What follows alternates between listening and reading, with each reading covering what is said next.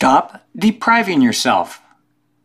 That's the name of today's podcast, and it's based on 1 Timothy chapter 3, where Paul said to his young protege, Timothy, the pastor at Ephesus, I am writing these things to you, hoping to come to you before long.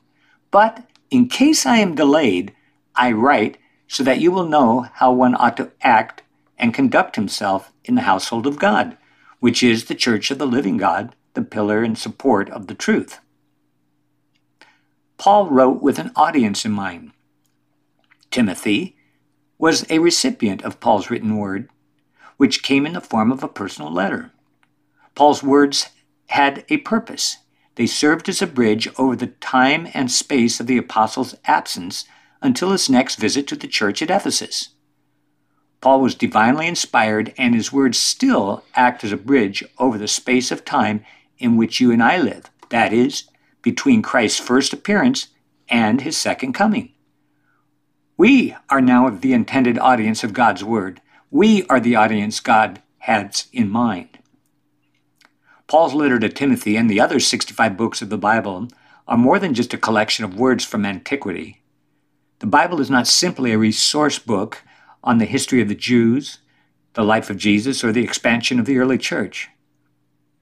The Bible is God's love letters to God's people. Through the work of the Holy Spirit, the words of Scripture operate like Jesus. They rise from the dead. It was the Spirit who raised Christ from the dead, and it is the Spirit who breathes life into the written word. All Scripture is God-breathed, we're told in 1 Timothy 3:16, and in Hebrews 4:12 we read this, "For the word of God is full of living and active power." Someday Jesus will come again and we'll meet him face to face. Until his glorious return, we have the partial revelation of truth found in God's written word. For now we see in a mirror dimly, but then face to face. Now we know in part, but then we will know fully. 1 Corinthians 13 12. When Christ comes back, we won't need a Bible anymore. When I have coffee with a friend, I don't pass him notes. I talked to him face to face. Upon my arrival home from a trip, my wife, when she was alive, and the kids when they were young, did not run upstairs and pull out some of my old letters to read. No, they greeted me in person with hugs and kisses. I am better than my letters. I am better than my long distance correspondence.